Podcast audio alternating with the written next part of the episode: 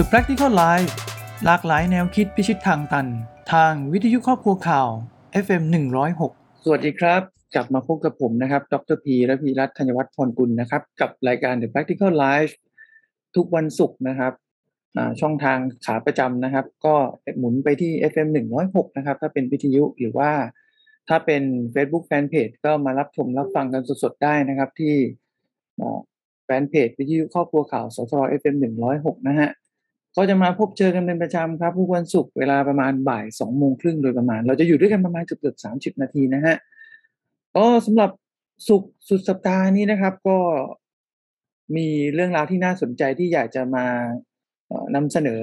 ในวันศุกร์นี้นะครับก็คือเป็นเป็นเรื่องที่ต่อเนื่องจากเมื่อวันพุธที่ผ่านมาผมได้มีโอกาสไปพูดในงานจบการศึกษาของนักศึกษาที่มหาวิทยาลัยศิลปากรนะฮะเป็นส่วนของคณะวิศวกรรมศาสตร์นะฮะภาควิชาวิศวกรรมเครื่องกลก็มีหลายหัวข้อที่น่าสนใจนะครับแล้วก็บังเอิญก็ตรงกับคำถามที่มีน้องๆ นะครับหลายท่านที่สอบถามเข้ามาในแฟนเพจมนุษย์เงินเดือนพันใหม่นะฮะก็เลยวันนี้จะเอาที่น่าสนใจในระยะเวลาที่เรามีอยู่ด้วยกันเนี่ยประมาณเกือบๆครึ่งชั่วโมงเนี่ยเอามาเล่าสู่กันฟังแล้วกันถือว่าเป็นอีกทางเลือกหนึ่งนะครับซึ่งเรื่องราวทั้งหมดมันก็จะมาจากชุดคำถามที่คนมักจะถามกันมาบ่อยๆนะครับโดยเฉพาะเป็นมุมมองของนักศึกษาที่กำลังจะจบการศึกษาหรือที่จบมาแล้วนะครับกำลังหางานอยู่นะฮะอ่ะเราไปเริ่มกันเลยแล้วกันนะครับกับข้อแรกนะฮะเป็นคำถามที่ถือว่าเป็นจุดเริ่มต้นดีกว่าแล้วก็เป็นคำถามที่เด็กจะถามกันค่อนข้างบ่อยนะฮะก็คือนักศึกษาจบใหม่ควรเลือกที่ทำงานหรืองานแบบไหนดีนะครับเพื่อให้มันมีประโยชน์สูงสุดในชีวิตแหมคำถามมันดูกว้างใหญ่ไพศาลมากนะครับเราต้องยอมรับความจริงกันก่อนดีกว่าว่าการไม่มีเป้าหมายหรือยังไม่รู้ว่าตัวเองชอบอะไรนะครับบางทีเราจบมาเราเราไม่รู้ว่าเราชอบอะไรเงี้ยมันไม่ผิดนะครับคนที่อายุมากกว่าเรานะครับอย่างรุ่นสามสิบสี่สิบห้าสิบหรือบางคนทำงานจนวันเกษียณยังอาจจะไม่รู้ด้วยซ้ำนะครับว่าตัวเองชอบอะไรดังนั้นอย่าเพิ่งอย่าเพิ่งไปกังวลก่อนแต่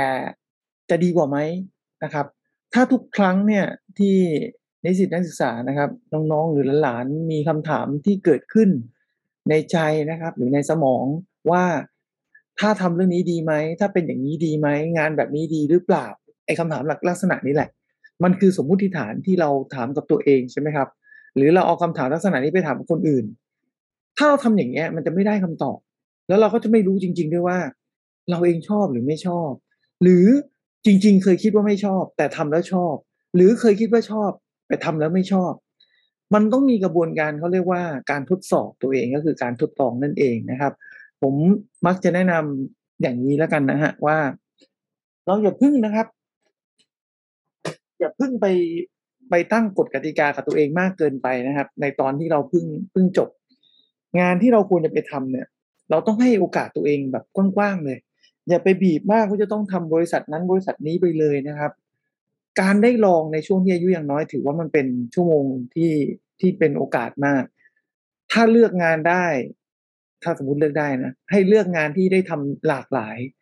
ให้เลือกงานที่ได้ทำกับผู้คนเยอะๆนะครับการที่ได้ทำงานหลากหลายเนี่ยมันจะเป็นการฝึกทักษะการบริหารจัดการตัวเองด้วยเรื่องของ time management ก็ดีเรื่องของการบริหารงานภายใต้ปริมาณงานเยอะๆบริหารงานท่ามกลางความเครียดบ้างนะครับเพราะงานเยอะมันก็จะมีความเครียดเกิดขึ้นอยู่แล้วแหละถ้าเราเรียนรู้ตั้งแต่อายุยังน้อยนะครับกับการทำงานที่แรกเนี่ยอันนี้จะช่วยเราในระยะยาวได้นะฮะอันถัดมาเรียนรู้เรื่องคนงานที่ต้องทำกับคนเยอะๆเราจะได้เปรียบนะคือโรงเรียนเนี่ยมหาวิทยาลัยเนี่ยไม่สามารถสอนเราเรื่องการทำงานกับมนุษย์ได้ได้ทุกแง่มุมเราจะต้องมาเรียนจากของจริงก็คือในที่ทำงานเรานี่แหละนะครับก็ถึงบอกคนที่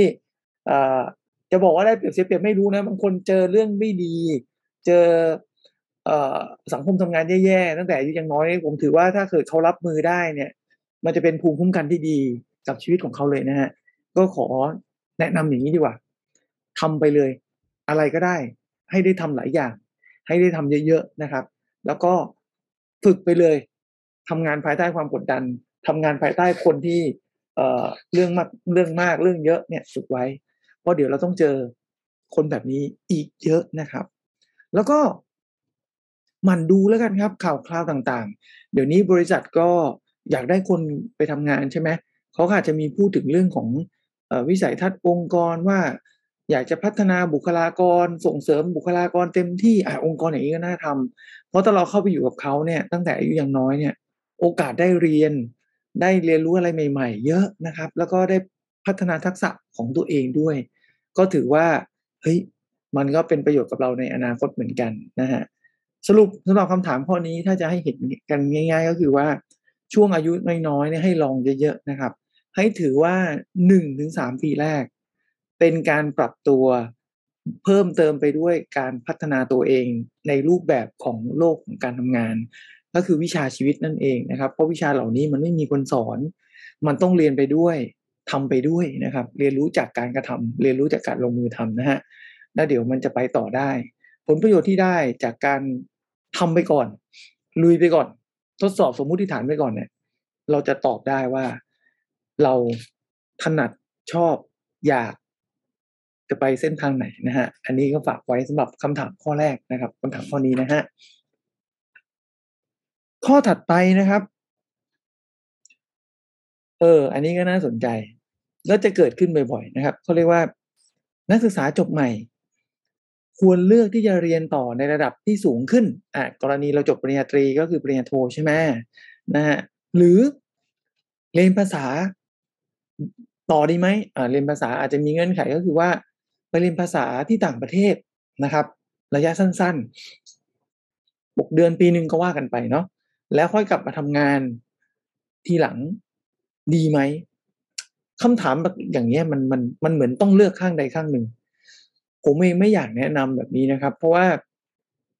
ทำไมเราเลือกสองอย่างไม่ได้ล่ะถ้าเราถ้าเราต้องเลือกซ้ายกับขวาซึ่งจริงๆมันสามารถทำซ้ายกับขวาพร้อมกันได้ทำไมเราไม่เลือกงั้นเรามาดูเหตุผลก่อนดีกว่าเพราะเหตุผลแต่ละคนบางทีเราก็เคารพการตัดสินใจนะครับว่าบางคนอาจจะอยากเรียนอย่างเดียวจริงๆก็ได้เพราะว่าเส้นทางเขาอาจจะอยากเป็นครูบาอาจารย์ก็ไม่ว่านะครับบางคนอยากจะไปเรียนภาษาเพราะว่าก็ได้ถือโอกาสไปเปิดหูเปิดตาต่างประเทศเผื่อจะได้เห็นอะไรใหม่ๆก็ไม่ว่ากันนะฮะแต่ผมอยากให้เห็นอีกมุมหนึ่งดีกว่าสำหรับคนที่มองในมุมของไม่อยากเสียเวลาอยากจะประสบความสำเร็จเร็วๆนะฮะหรือมองว่าแม่เรียนอย่างเดียวมันก็เบื่อเพราะเรียนมาตั้งเยอะแล้วอยากจะทำงานไปด้วยอ่าถ้าอย่างเงี้ยเหมาะก็ขอแนะนำว่ายุคนี้ถ้าเลือกได้ให้เรียนไปด้วยทำงานไปด้วยเพราะอะไรถ้าเราเรียนอย่างเดียวเราก็จะสูญเสียโอกาสหลายอย่างโอกาสอันที่หนึ่งนะครับโอกาสอันที่หนึ่งก็คือเงินที่หายไปโอกาสที่จะได้เงินถ้าเกิดเราจบมาเราทำงานเลยเนี่ยได้งานก็คือเราก็ได้เงินใช่ไหมครับแต่ถ้าเราไปเรียนเราไม่ได้เงินแน่ๆแล้วก็คือต้องต้องได้เงินจากคุณพ่อคุณแม่นะฮะหรือว่าทำงานได้ได้แบบเล็กๆน้อยๆเพื่อจะมีเงินพอพอใช้จ่ายในยามที่ต้องเรียนหนังสือนะครับค่าทุนค่าเทอมอาจจะต้องขอคุณพ่อคุณแม่หรือว่าได้ทุนก็ว่ากันไปนะครับแต่แน่ๆหายไปแล้วเงินถ้าทำงานได้เงินนะแล้วก็อีกอันหนึ่งที่มันจะหนักกว่านั้นนี่ก็คือโอกาสในแง่ของการทำงานถ้าไปเรียนต่อสองปีนั่นก็หมายความว่าประสบการณ์เราก็จะไม่มีสองปีนะพอเราเรียนจบปริญญาโทมาเราก็ต้องมานับหนึ่งแข่งกับคนที่จบปริญญาตรีในอีกสองปีข้างหน้าแข่งกับคนที่จบโทในอีกสองปีข้างหน้าอีกเยอะนะครับแล้วที่สำคัญความน่ากลัวอันนึงก็คือว่าเรื่องที่เราจะไปเรียนน่ะ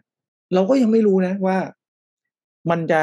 พาเราไปอยู่ในจุดที่เราได้งานง่ายจริงหรือเปล่าก็ไม่รู้นะฮะเอาเป็นว่าถ้าเลือกได้ทำคู่กันดีกว่าครับมันจะได้ครบถ้วนประสบการณ์ก็ได้เงินก็มีใช้แล้วก็เรียนด้านความรู้ก็ได้เน็ตเวิร์กได้ทั้งสองฝั่ง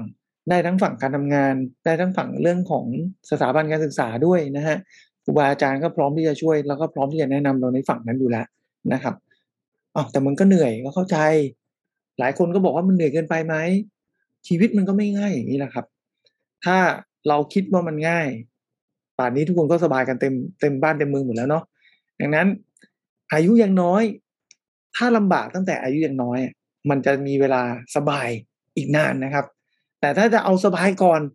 มันจะมักจะลำบากตอนตอนปลายแล้วมันจะไม่ไหวนะฮะก็แนะนำอย่างนี้แล้วกันแล้วก็เพิ่มเติมอีกนิดนึงแล้วกันนะครับถ้าเรียนด้วยทำงานด้วยเราเรารู้เหตุผลอยู่แล้วแต่เลือกเรียน สายไหนจะเรียนภาษาอะไรดีหมดครับไม่ไม่ไม่ว่ากันอันนั้นถ้าชอบก็เรียนไปถ้าตั้งใจอยากจะเรียนก็ไม่ว่ากันแต่ขออย่างหนึ่งครับคิดคิดนิดนึงว่าจะเรียนอะไรก็แล้วแต่มันได้เอาไปใช้ไหมในงานของเราจะเรียนอะไรก็แล้วแต่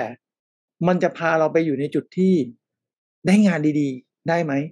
นะครับเรียนอะไรก็แล้วแต่ลงแรงลงสตังค์ไปแล้วเนี่ยมันจะคืนทุนให้เรายังไงคิดเยอะๆนี้นะครับไม่งั้นเนี่ยมันจะกลายเป็นแค่ไปเรียนแล้วมันก็สูญเปล่าไม่ได้ใช้ไม่ได้ไม่ได้ใช้เลยเลยนะกลายเป็นเสียเวลาไปเปล่าๆนะครับแล้วก็เอาโอเคทุกคนบอกอาจจะอาจจะได้เพื่อนก็เข้าใจแต่มันมันเป็นการเสียเวลาที่ไม่คุ้มค่านะครับอาจจะต้องมองมุมนี้ด้วยนะครับสำหรับข้อนี้นะฮะพูดถึงเรื่องการต่อรองเงินเดือนเด็กจบใหม่ควรต่อรองเงินเดือนอย่างไรดีให้ได้ดังใจแล้วก็ไม่โดนเอาเปรียบแล้วก็ไม่ดูน่าเกลียดจนเกินไปแหมเรื่องเงินน่ะใครๆก็อยากได้นะครับเราทำงานเพื่อเงินใช่ไหมใช่แต่เงินที่เราได้เนี่ยเขาประเมินเราจากอะไรล่ะเราลงมาคิดตรงนี้ก่อนถ้าเปรียบเทียบเราเป็นสินค้าเนี่ยเขาก็ดูใช่ไหมว่าราคามันควรจะเป็นเท่าไหร่นะฮะสินค้านี่มันมีอะไรดีที่เขาควรจะจ่ายเพิ่มหรือสินค้าเนี่ยมันก็เหมือนกับทั่วๆไปอ่ะที่ไหนก็มีอ่ะแล้วคิดว่าเราจะได้เงินเยอะไหมก็ก็ยากนะครับนิสิตนักศึกษาทุกคนก็ต้องทำความเข้าใจประเด็นนี้นะเราเพิ่งจบนะฮะแล้วก็คณะวิศวกรรมหรือคณะศิลปกรรมคณะบริหารธุรกิจไม่ว่าจะคณะอะไรก็แล้วแต่ที่เราจบมาทุกมหาลัยก็มีส่วนใหญ่ก็จะมีคล้ายๆกันจำนวนคนจบก็เยอะเราเป็นของที่ยังไม่มีจุดเด่นเราเข้าสู่ตลาดงานเนี่ยเกมงานต่อรองมันมันมันมันยากอยู่แล้วนะครับดังนั้นเนี่ยเหมือนกับข้อแรกที่พูดเลยไม่อยากให้พวกเราเนี่ยเรื่องเยอะมากนะครับกับการเลือกงานอะไรที่เข้ามาขอให้มองอย่างเดียวว่ามันมันเป็นโอกาสให้เราได้ฝึกฝนให้เราได้เข้าใจโลกของการทำงานให้เราเข้าใจเนื้องานนะครับให้เราไปลองผิดลองถูกให้เราไปค้นหาตัวเองก่อนนะครับอย่าเอาเรื่องเงินเป็นตัวตั้งมากนะครับว่าจบมาฉันต้องได้เงินเท่านั้นเท่านี้ฐานเงินเดือนฉันต้องมากกว่าเพื่อนอ้าวเงินเดือนมันถึงได้น้อยวันนี้มันก็ไม่ได้หมายว่าเราจะได้เยอะวันหน้าไม่ได้นะเอาให้มันแบบมีทางไปก่อนที่แรกถ้าเราทำตัวให้มันเป็นเรื่องยากมันจะทำให้ชีวิตยุ่งยากไปตลอดเลยนะครับดังนั้นที่แรกเนี่ยให้คิดว่าเราไปฝึกวิทยายุทธอย่าเรื่องเยอะนะครับเข้าไปทำก่อนการต่อรองเนี่ยเงินเดือนต้องบอกเลยว่าถ้าเราไม่มีอะไรที่มันมีหลักประกันให้บริษัทที่เขาสัมภาษณ์เราเนี่ยเชื่อมั่นว่าจ้างเราแล้วคุ้มอ่ะผมว่ายากนะครับอันนี้ในระดับของนักศึกษาที่ที่เพิ่งจบสิ่งที่เราสามารถสร้างความแตกต่างได้ระดับหนึ่งเนาะเราไม่ได้มีประสบการณ์ทำงานโดยตรงเราอาจจะเอาเรื่องของประสบการณ์ทำงานที่ได้จากการฝึกงานหรือจากบางคนก็อาจจะขยันหน่อยก็ไปทำงานพาร์ทไทม์กับบริษัทอะไรพวกนี้ก็มาพูดได้นะครับแล้วก็การไปลงเรียนเสริมที่นอกระบบการศึกษาก็ช่วยได้เรียนคอร์สออนไลน์ที่ไหนมีเซอร์ติฟิเคตอะไรสนใจเรื่องไหนเป็นพิเศษพวกนี้ก็ต้องออกมาพูดนะครับมันอาจจะดูเล็กน้อยแต่ว่ามันก็จะสร้างความแตกต่างให้เราต่างจากคู่แข่งได้เช่นเดียวกันแต่มันไม่ได้หมายความว่าความแตกต่างตรงนี้มันจะมีน้ำหนักมากพอที่จะทำให้เราเรียกเงินเดือนสูงๆได้นะมันยังคนละประเด็นเพราะว่าเงินเดือนสูงๆจะเรียกได้มันก็คือต้องมีผ่านประสบการณ์ทำงานจริงมาระดับหนึ่งนะครับอันตรงนี้เรียกว่าเป็นการเสริมเลเวลให้เรามีโอกาสได้เข้าไปสัมภาษณ์รอบลึกๆหรือมีโอกาสได้งานสูงกว่าคนอื่นแล้วกันนะฮะดังนั้นบทสรุปของข้อนี้ก็คืออย่าไปเน้นเรื่องเงินมากนะครับเอ่อแล้วก็ช่วงที่กำลังรองานหางานอยู่ก็ลงเรียนคอร์สออนไลน์อย่างคอร์สเซล่าเอ่อของไทยก็มีหลายค่ายนะครับก็ไปดูแล้วก็ไปเรียนเอานะครับฝึกฝนตรงนั้นไว้ก่อนช่วงที่เรารองานเนี่ยอย่างน้อยมันก็จะได้ไม่เสียเวลาสิ่งที่เราเรียนไปเล็กๆน้อยๆนี่แหละมันก็จะเป็นตัวที่เราสามารถเอาไปใช้ในการสมัครงานได้ด้วยนะครับก็ดูดีๆแล้วกันนะฮะนะครับก็ฝากไว้นะฮะสำหรับตรงนี้อย่าไปเน้นเรื่องเงินมากนะครับจริงๆนักศึกษาจบใหม่ผมมองว่าเราเราเราเพิ่งจบแล้วก็เหมือนขอต่อยอดจากข้อเมื่อกี้เนาะพอดีนึกขึ้นได้ก็คือเราเหมือนสินค้าทั่วไปสินค้าตามท้องตลาดนะครับถ้าเราเปรียบเทียบตัวเป็นสินค้านะเอ่อก็มันก็เลยทำให้คนเนี่ยตีราคาแบบเหมาเข่ง ราคาพอๆกันน่ะถ้าเราอยากจะเป็นสินค้าที่มีราคาขึ้นมาหน่อยเราก็ต้องมีความ specialize หรือมีความ niche นิดนึงว่ามันมีอะไรที่ต่างจากคนอื่นเขามันก็ไม่พ้นกับการวางแผนและการวางเป้าหมายตัวเองนั่นแหละบางคนคิดว่าจบแล้วจบเลยก็ไม่ได้ทำอะไรเพิ่มเติมแล้วก็ปล่อยชีวิตตามยถากรรมได้ก็ได้งานไม่ได้ก็ก็ก็รอไปอย่างเงี้ยผมว่าเราจะต้องเปลี่ยนมุมมุมนี้ด้วยนะครับว่าถ้าเส้นทางเราอยากจะสำเร็จเร็วๆเนี่ยมันก็ต้องเร่งสปีดด้วยการที่เข้าใจกฎกติกาของการหางานแล้วก็ต้องเพิ่มเลเวลให้เรามีโอกาสได้งานง่ายขึ้นด้วยนะครับนะฮะอ่ะอันนี้ก็น่าสนใจอันนี้เป็นคำแนะนำนะนะครับจากหลายๆคนซึ่งผมว่าก็เห็นด้วยกับประเด็นนี้นะเขาบอกว่านักศึกษาจบมาใหม่เนี่ยเราจบจากรั้วมหาวิทยาลัยแล้วเนี่ยไม่ว่าจะมหาลัยไหนก็แล้วแต่นะครับมันไม่ใช่จบแล้วแล้วก็ความรู้มันจบเลยนะฮะเราต้องทำตัวเหมือนคนที่น้ำไม่เต็มแก้วนะครับหมายความว่าการเรียนรู้ในโลกใบนี้มันยังไม่จบสิ้นเราเรียนในมหาวิทยาลัยเนี่ยเราได้เกรดมาเราจบการศึกษารับปริญญามานั่นคือบริบทของการเป็นนิสิตนักศึกษามันมันจบจบลงแล้วแต่วันนี้ขาที่เราเหยียบเข้าไปมันคือโลกแห่งการทำงานซึ่งมันกว้างใหญ่ไพศาลมากแล้วก็ต้องยอมรับว่ามันยังมีหลายเรื่องนะครับที่เราต้องเรียนรู้จากการทำงานจริงมหาวิทยาลัยไม่สามารถสอนเราได้ทุกเรื่องนะครับให้ได้แต่พื้นฐานมาเงี้ยดังนั้นถ้าเราจะไปให้ได้ไกลไปให้สวยเนี่ยมันก็หนีไม่พ้นที่เราต้องเรียนรู้จากงานที่เราทำอยู่ดีแล้วก็เรียนรู้จากสิ่งที่บริษัทให้เราอยู่ดีนะครับและที่สำคัญความสามารถในการเรียนรู้ด้วยตัวเองนี่แหละจะเป็นตัวตัดตัวตัดสินเลยนะว่าเราหรือใครใครจะไปได้ไกลกว่ากันนะครับเพราะว่าโลกหลังจากนี้เนี่ยมันไม่ใช่มีครูที่จะมาคอยจำจี้จำไฉเราเหมือนในรั้วมหาวิทยาลัยนะครับชีวิตเราอ่ะเราต้องจำจี้จำไฉตัวเองนะฮะเราขี้เกียจผลลัพธ์มันก็จะลงเอยแบบนั้นนะถ้าเราขยันผลลัพธ์ก็จะเปลี่ยนไปอีกแบบนึงเราเป็นเจ้านายตัวเองแล้วดังนั้นทำตัวเหมือนน้ำไม่เต็มแก้วพร้อมที่จะเติมเต็มความรู้ตลอดเวลาแล้วก็เพิ่มเติมอีกนิดนึงก็คือความรู้เก่ามันมีวันหมดอายุนะครับอย่าไปยึดโยงกับ อ, อ, อดีตมากชุดความรู้ในอดีตบางอย่างมัน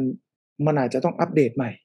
เพราะว่ามันไม่ได้ไปต่อกับโลกข้างหน้าแล้วหรือโลกในปัจจุบันแล้วอ่ะเราต้องปล่อยมันออกไปบ้างแล้วก็เติมของใหม่เข้าไปนะฮะ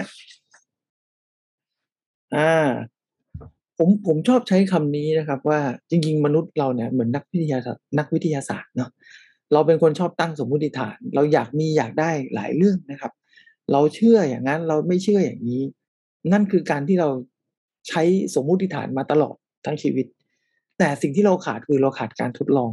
นะฮะผมเลยอยากให้เรามองมุมนี้ดีกว่าว่าให้มองโลกของการทำงานเป็นโลกแห่งการทำทำแลบอะเหมือนเราเข้าห้องแลบหรือเหมือนทำการทดลองเพื่อเราต้องการเพื่อที่เราต้องการหาคำตอบบางสิ่งบางอย่างนะครับว่า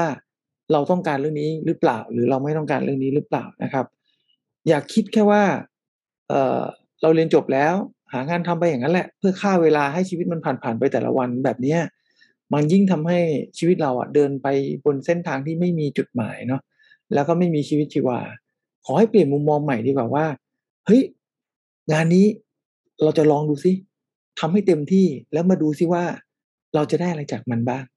หรือลองทำงานนี้ให้เต็มที่แล้วมาดูซิงานนี้จะพาเราเนี่ยไปสู่จุดหมายไวกว่าเดิมได้ไหมนะครับนะฮะเวลาเนี่ยมันเป็นตัวตัดสินเหมือนกันนะทุกคนบอกว่าอายุยังน้อยเออลองผิดลองถูกได้เยอะอันนี้ยอมรับว่าใช่ครับแต่จะดีกว่าไหมว่าถ้าเราลองผิดลองถูกแบบแบบมีทิศทางเนาะไม่ใช่ลองเปลอะเลยก็คือลองไปเรื่อยๆแล้วมันก็ไม่รู้มันจะจบตรงไหนใช่ไหมครับการลองแบบมีทิศทางคือมันมีกระบวนการคิดมาแล้วนะครับว่าเราเราจะลองยังไงและลองแล้วจะหวังผลแบบไหนแล้วถ้าได้ผลแบบนี้จะเดินต่อยังไงอันนี้คือเขาเรียกว่าโลกของการทดลองแบบที่มีทิศทางและก็เรียกว่าโลกของการทดลองที่เป็นนักวิทยาศาสตร์จริงๆแต่คนที่ลองผิดลองถูกแล้วไม่มีทิศทางลองแบบสเปซสปะผมว่าเขาไม่ใช่นักวิทยาศาสตร์นะครับเขาเป็นพวกนักหวังฟลุก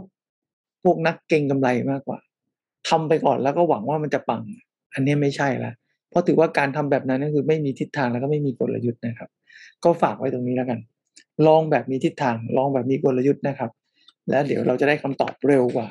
คนอื่นเขานะฮะอีกเรื่องนึงนะก็เป็นเรื่องก่อนเรื่องสุดท้ายนะครับที่อยากจะ เอามาพูดคุยเหมือนกันเรื่องนี้ก็คือเรื่องของการใช้โซเชียลมีเดียนะครับเรานะครับเป็นคนยุคใหม่นะฮะนิสิตนักศึกษาหรือแม้กระทั่งคนทำงานนะครับเราต้องรู้จักใช้โซเชียลมีเดียให้เป็นนะครับให้เกิดประโยชน์กับตัวเรานะครับอย่าให้มันกลายเป็นสิ่งที่ทำร้ายเราหลายๆครั้งเนี่ยเราโกรธใครเราไม่พอใจใครเราก็มาเขียนวิพากษ์วิจารณ์อยู่ในโลกออนไลน์บางคนบอกว่ามันก็เป็นเรื่องของเราครับเพราะมันเป็นเป็นเป็นพื้นที่ของเราแต่คำว่าโซเชียลมีเดียมันอันตรายตรงนี้แหละคนที่ไม่หวังดีต่อให้เราโพสต์ในในในกลุ่มที่เป็นเพื่อนสนิทเราเราจะรู้ได้ยังไงว่าเพื่อนเขาจะไม่เอาไปแชร์ต่อนะครับวันนี้สนิทกันวันนี้รักกันอ่ะโอเควันที่ไม่รักกันอ่ะสิ่งที่เราทำไว้เนี่ยเพื่อนที่แสนดีอาจจะเอาไปทำให้เราเจ็บปวดได้นะครับแล้วก็เอ่อโลกการทำงานยุคนี้เหมือนกันนายจ้างนะครับเขาไม่มาขออนุญาตเราหรอกครับว่าขอไปเช็ค Facebook เช็ค Instagram เช็คโซเชียลมีเดียโปรไฟล์เราเขาไม่ขอครับเขาเช็คเลยเขาก็เซิร์ชเลยนะครับเพราะเดี๋ยวนี้เขาเชื่ออย่างนี้นะครับว่าคนเราอ่ะอ่านจากเรซูเม่มันดูตัวตนที่แท้จริงไม่ได้คนเรามาเจอกันตอนสัมภาษณ์มันเฟกกันได้มันปลอมกันได้เขาก็ต้องไปดูพื้นที่ที่อิสระมันจะได้รู้เลยว่าคนคนนี้เป็นยังไงเฮ้ยโอ้ตอนคุยดูดีมากเลยดูเป็นคนแบบใจดีมากแต่โอ้พอในโลกออนไลน์นี่รุนแรงสะบัดอันนี้ก็อาจจะทำให้เราแห้วแล้วก็ตกงานได้นะครับมีกรณีมากมายครับที่เป็นที่ทั้งในและต่างประเทศนะอย่างของที่ต่างประเทศเนี่ยก็มีนักศึกษาได้ทุนเรียนต่อมหาวิทยาลัยชื่อดังอันดับหนึ่งของโลกแต่ปรากฏว่าไม่ถูกเลือกในรอบสุดท้ายเพราะว่าคณะกรรมการเนี่ยได้ไปดูในโซเชียลมีเดียของเขาพบว่าพฤติกรรมบางอย่างเป็นพฤติกรรมที่รับไม่ได้ก็คือมีการพูดในเรื่องของการเหยียดสีผิวเหยียดเพศอย่างเงี้ยมหาวิทยาลัยก็เลยไม่รับนะฮะหลายบริษัทก็ดูตรงนี้นะครับเพราะว่าบริษัทในตลาดหลักทรัพย์เนี่ยเขาก็จะมีเรื่องของเอ่อการทำงานโดยที่ไม่ละเมิดสิทธิมนุษยชนเนาะหรือว่าเรื่องเราเรียกว่า human right นะครับแล้วก็เขาก็ต้องการคนทำงานเนี่ยหรือพนักงานที่มีมุมมองเชื่อถือในหลักการนี้เช่นเดียวกันถ้าใครก็แล้วแต่ไปโพสต์เรื่องราวประเภทนี้อ่ะก็เรียบร้อยเหมือนกันหลายเรื่องนะครับที่ที่เขาไม่อยากรับคนเข้าไปทำงานนะครับที่ว่าไม่ว่าจะเป็นเรื่องการดูหมิ่นเอ่อพูดจาไม่ดีในในพื้นที่โซเชียลมีเดียของตัวเองมีคดีความในโลกออนไลน์นะครับหรือว่า เอ่อ เรื่องศาสนาการเมืองบางประเภทที่มันแสดงความคิดเห็นแบบสุดโต่งมากอันนี้ก็ต้องระมัดระวังก็รู้นะครับมันเป็นพื้นที่ส่วนตัวแต่บางครั้งมันกระทบกับชีวิตการทำงานเหมือนกันนะฮะแต่อีกมุมนึงถ้าเราใช้โซเชียลมีเดียเป็นมันก็จะทำให้เราหางานง่ายยิ่งขึ้นอย่างเช่นเบสิกง่ายๆที่ผมมักจะสอนนิสิตนักศึกษาก็คือว่าเรามีความสนใจเรื่องอะไรเทคโนโลยีอาหารอะไรก็แล้วแต่ที่มันเป็นงานอดิเรกที่ที่มันสามารถทำให้คนเห็นเราในแง่มุมใหม่ได้ทำให้คนมองเรามีความเป็นโปรเฟชชั่นอลได้หรือว่ามองเราในในลักษณะที่เราเป็นผู้รู้ในวงการนั้นได้เนี่ยเราก็สามารถเขียนลงบนพื้นที่โซเชียลมีเดียเราก็ได้ครับอาจจะอ่านมาแล้วมาเล่าให้คนอื่นฟังอาจจะเอาข่าวที่มันเกี่ยวข้องเรื่องนี้มาแชร์ให้ให้คนอื่นได้ดูอย่างเงี้ยเรื่องพวกนี้มันก็เป็นสิ่งที่เสริมตัวเราเนาะเวลาใครที่เขาสนใจในตัวเราเข้ามาดูเนี่ยเขาก็จะได้เห็นว่าเฮ้ยคุณคนนี้ไม่มีความรู้เรื่องนี้จริงเว้ยเออเขาน้องเขาสนใจเรื่องนี้จริงๆนะเออเขาอาจจะไม่ได้มีประสบการณ์โดยตรงแต่เขาอยู่ในวงการนี้มาด้วยการเสพข่าวติดตามข่าวอ่านข่าวต่างประเทศอะไรเงี้ยมันก็ช่วยได้เช่นเดียวกันนะครับเรื่องนี้อยากจะฝากไว้ด้วยเรื่องโซเชียลมีเดียนะครับเราก็เข้ามาถึงเรื่องสุดท้ายนะครับผมว่าเรื่องนี้ก็เป็นไฮไลท์เรื่องหนึ่งที่สำคัญไม่แพ้กับทุกเรื่องที่พูดมานะครับพวกผมลงความเห็นกันอย่างนี้นะฮะว่านักศึกษาที่จบใหม่เนี่ยถ้าเพิ่งทำงานเนี่ยสิ่งแรกก็คือต้องรีบกอบโกยนะฮะกอบโกยที่ว่าคือกอบโกยความรู้กอบโกยประสบการณ์นะครับแล้วก็ล้มเหลวเร็วแต่ต้องลุกให้ไวอันนี้กอบโกยก็ถือว่ากอบโกยได้เหมือนกันแต่อย่าเพิ่งรีบสร้างหนี้นะฮะสองสามปีแรกเนี่ยอย่าเพิ่งรีบสร้างหนี้ครับเดี๋ยวเรามีหนี้แน่นอนเราหนีไม่พ้นหรอกยังไงเราก็ต้องเป็นหนี้ไม่ทางใดก็ทางหนึ่งนะครับซื้อบ้านซื้อรถซื้ออะไรก็แล้วแต่นะครับแต่ไม่อยากให้รีบเพราะว่าอะไรตอนเราทำงานเราขอตังค์คุณพ่อคุณแม่ใช่ไหมครับแต่พอเราเรียนจบแล้วเรามีเงินเดือน เรามีบัตรเครดิตอันนี้อันตรายเพราะหลายๆคนควบคุมตัวเองไม่ได้มันเกิดปัญหาคือการใช้เงินเกินตัวนะฮะแล้วสิ่งที่ตามมาคือมันเป็นหนี้เป็นสินล้นพ้นตั้งแต่อายุยังน้อยพอเราเป็นหนี้เป็นสินอายุอายุยังน้อยเนี่ยมันเป็นบ่วงกรรมมารัดตัวเราทำให้เราเนี่ยบางทีเราเป็นมีปัญหาเรื่องเงินตั้งแต่อายุยังน้อยมันเครียดไงเครียดก็คือมีผลในการทำงานอีกสมองไม่ปลอดโปร่งทำอะไรก็ไม่มีความคิดสร้างสรรค์อีกดังนั้นอย่านะครับประการสุดท้ายนี่สำคัญอย่าสร้างหนี้ที่ไม่จำเป็นหรืออย่าสร้างหนี้อย่ารีบสร้างหนี้เร็วจนเกินไปชีวิตยังอีกไกลนะครับทำตัวเบาๆไว้ตอนเริ่มต้นทำงานที่แรกทำเก็บเกี่ยวประสบการณ์ก่อน สองถึงสาม ปีเดี๋ยวพอเติบใหญ่ย้ายงานที่ใหม่หรือเติบโตก้าวหน้าในที่เดิมเงินเดือนเยอะขึ้นจะวางแผนซื้อบ้านซื้อรถเดี๋ยวค่อยว่ากันตรงนั้นไม่ต้องรีบนะฮะก็นี่ก็คือเรื่องราวที่เป็นส่วนหนึ่งที่ผมได้ไปพูดให้นิสิตนักศึกษาฟังนะครับก็เลยเอามาแบ่งปันในรายการวิทยุในวันศุกร์นี้นะฮะก็หวังว่าจะเป็นประโยชน์กับทุกคนนะครับใครที่มีคำถามหรือมีข้อเสนอแนะอะไรอยากจะมาพูดคุยกันได้ก็ติดตามผมได้ที่ Facebook Fanpage มนุษย์เงินเดือนพันใหม่นะครับ Inbox ไปคุยกันได้เลยนะฮะแล้วก็ฝากติดตามรายการของเรานะครับรายการนี้นะครับทุกวันศุกร์เวลาบ่ายสองโมงครึ่งโดยประมาณสำหรับวันนี้สวัสดีครับ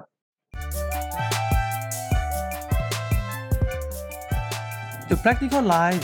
หลากหลายแนวคิดพิชิตทางตันทางวิทยุครอบครัวข่าว เอฟ เอ็ม หนึ่งศูนย์หก